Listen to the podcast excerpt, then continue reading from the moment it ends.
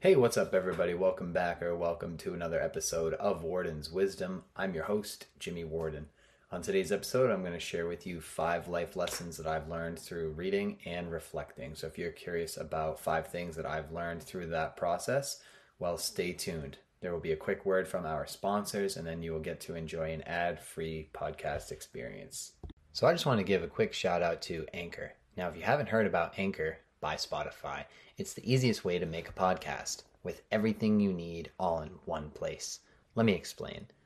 Anchor has tools that allow you to record and edit your podcast right from your phone or your computer. And when hosting on Anchor, you can distribute your podcasts on listening platforms like Spotify, Apple Podcasts, and more. It's everything you need to make a podcast in one place. And the best part about it all, Anchor is totally free. So please go download the Anchor app or go to anchor.fm to get your podcast journey started. I haven't always taken the stance of a learner throughout my life. I wasn't always eager to go to school growing up, nor was I always excited to go to my classes when I was in college. It hasn't been until recently that I've rediscovered my joy for learning. I've started to enjoy learning again, not only for the benefits that it brings me, but also the benefits it can bring other people. I try to read and absorb information across an array of topics and medias to try to provide insights that would be beneficial to others when it comes to their own lives. So naturally, I have begun to be more reflective in my years too. But enough about me. Let me tell you about five lessons that I've learned through reading and reflecting over the years. The first lesson that I've learned is that perception isn't everything, it's the only thing. When I think of the term perception, I think of the neurobiology aspects of how we experience our senses. But I also think of how subjective that that psychological experience of our senses can be. For example, let's take two people. They touch a hot stove with their right hand. There are pain receptors in their brain that will send a signal to their right hands to alert them that they're touching a hot stove. However, if they were to rate how painful their experience was on a scale of 1 to 10, there's a very high chance that their answers are different. Therefore, they are perceiving the same pain stimuli, in this case heat, at a much different level. This is an absolutely fascinating occurrence because it can be applied to just about any context. Another great example is food. There are so many different foods that people can eat, or in some cases can't eat, and yet we all experience them in such a different way. One person might say they like tomatoes, while another person might say, Don't come near me with that weird fruit vegetable hybrid. Even though the tomato activates the same taste receptors, each person's experience of eating a tomato uh, varies tremendously. Hence, why some people like them and they maybe put them in their salads and they'll eat them during their day, and other people might just prefer to use them as a projectile. Having a better understanding of how other people perceive the world around them will help us understand them better as a person. A lot of our misunderstandings between people occur due to a lack of understanding of how the other person is perceiving the same situation. The more we can understand others, the more we can try to find common ground with them and have productive dialogue in our conversations and in our relationships. The second thing that I've learned is that the narrative you have with yourself drives what you do, think, and feel. We all have an internal dialogue with ourselves. A lot of people refer to this voice as their conscience or their gut feeling. This internal dialogue knows what our morals are, what we value, and when our morals and values are at a crossroads with what's happening in life. For example, we might have morals to be a healthy person, so therefore we value self care. These two ideas can come to a crossroads when we are stressed out and are looking for a bit of stress relief in a quick fix. So, to relieve that stress, we turn to something that comforts us and makes us feel good in the moment. Technically, it feels like we're taking care of ourselves in that moment by relieving our stress, but in the long run, that momentary stress relief is often not a healthy choice for our overall health, especially if we start making a habit out of indulging in impulsive pleasure. And it is our narrative that dictates what we do at the crossroads. Sometimes we have a back and forth dialogue before we make our final decision. We ask ourselves, do I stick with my morals and say no to the impulsive pleasure? Or do I engage in the momentary release of stress? The stronger argument in that moment will win. This is why we convince ourselves we need a drink or a sweet treat because it will relieve the stress the day brought us, even though we know we should do something more demanding like exercise, meditation, or reflection. Not only do we convince ourselves of what to do, we also convince ourselves of what to think and feel with the personal narratives we have. When we fail, a lot of us might say something like, I am a failure, or I am not good at blank. Each time we say something like that to ourselves, we identify ourselves as a failure and someone who is incapable. This is a voice that gets repeated each time that we fail, and over time, we begin to identify as a failure. When our sense of self is damaged in that way, we damage our emotional well being.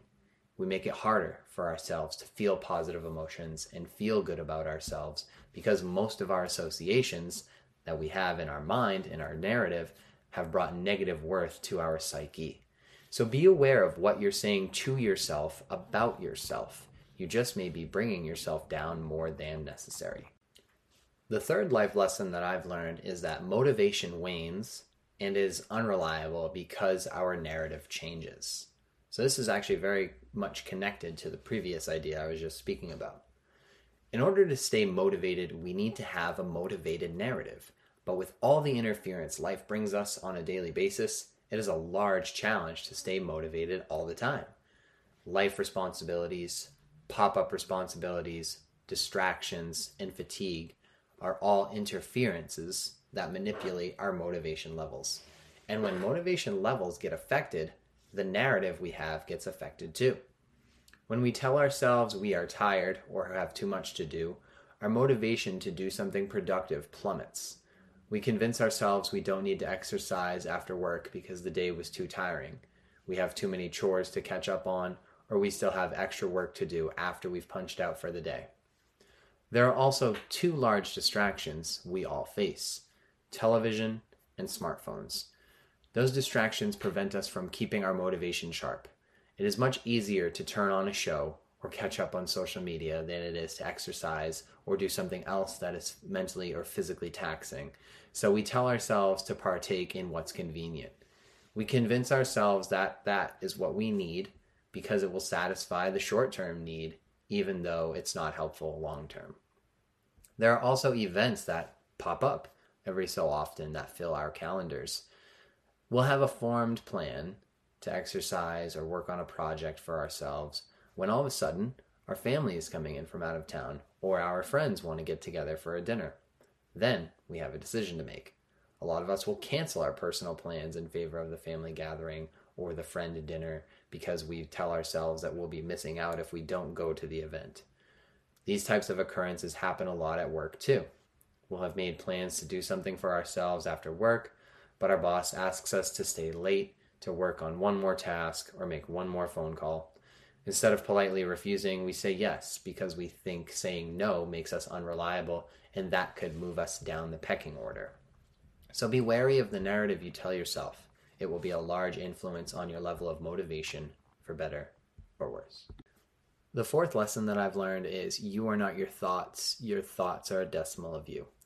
This is an idea I've thought about for a long time now.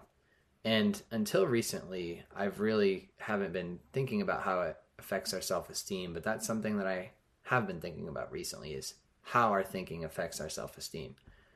And for reasons I'm still figuring out, our thought stream or stream of thoughts, train of thoughts, whatever you want to call it, about ourselves often has a negative tone. We say things like, I'm so stupid.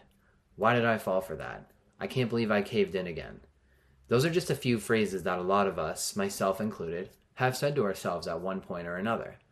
The challenge is that we repeat these phrases when we come into similar situations. And I say that it's a challenge because the more that we say these phrases about ourselves, the more that we identify ourselves as such and we set ourselves back. For example, let's take the phrase, I'm so stupid. We may have said that amidst a mental blunder, but each time we say that phrase during a mental blunder or after a mental blunder, the more that we solidify in our minds that we are stupid. Another common phrase we mutter or shout is, I can't do this. Statements like that paralyze us from taking any actions toward our goals. Their strength is omnipotent. That is why it's important to recognize we are not our thoughts, but rather a decimal of them. Because of their strength, they can literally take over your mind. Sure, we all make mistakes, but that doesn't make us a bad person. To begin differentiating mistakes from who we are, we have to separate action from person. Meaning, if we do something stupid, it is just that. We acted in a stupid way. That doesn't mean we are a stupid person. That's why there is the saying, hindsight is always 2020. It isn't until the mistake has been made that we can reflect and learn about what we could have done differently in the situation.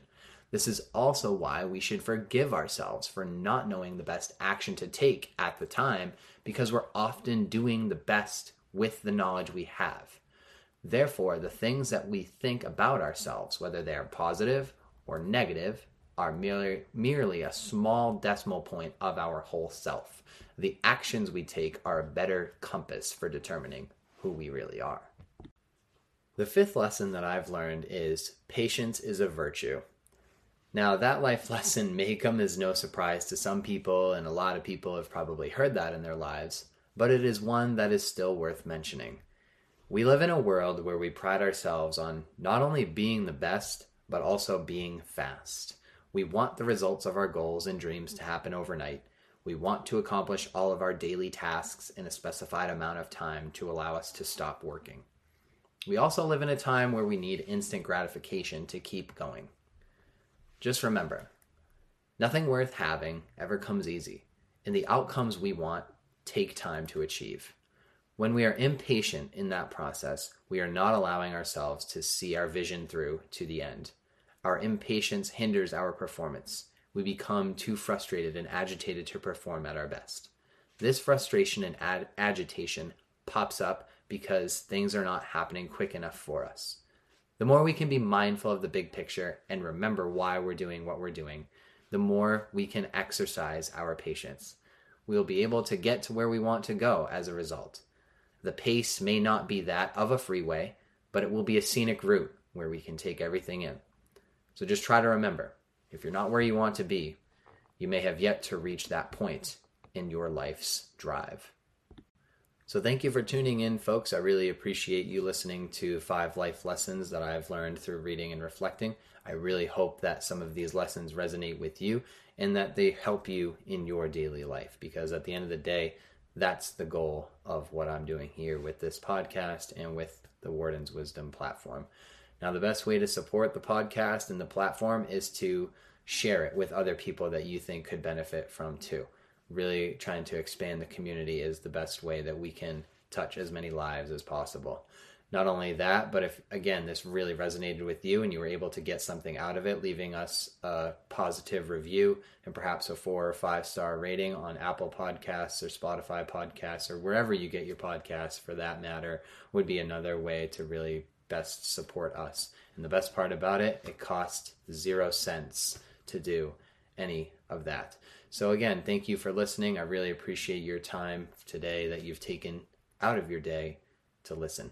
Really looking forward to tuning in next time and sharing more insights with you.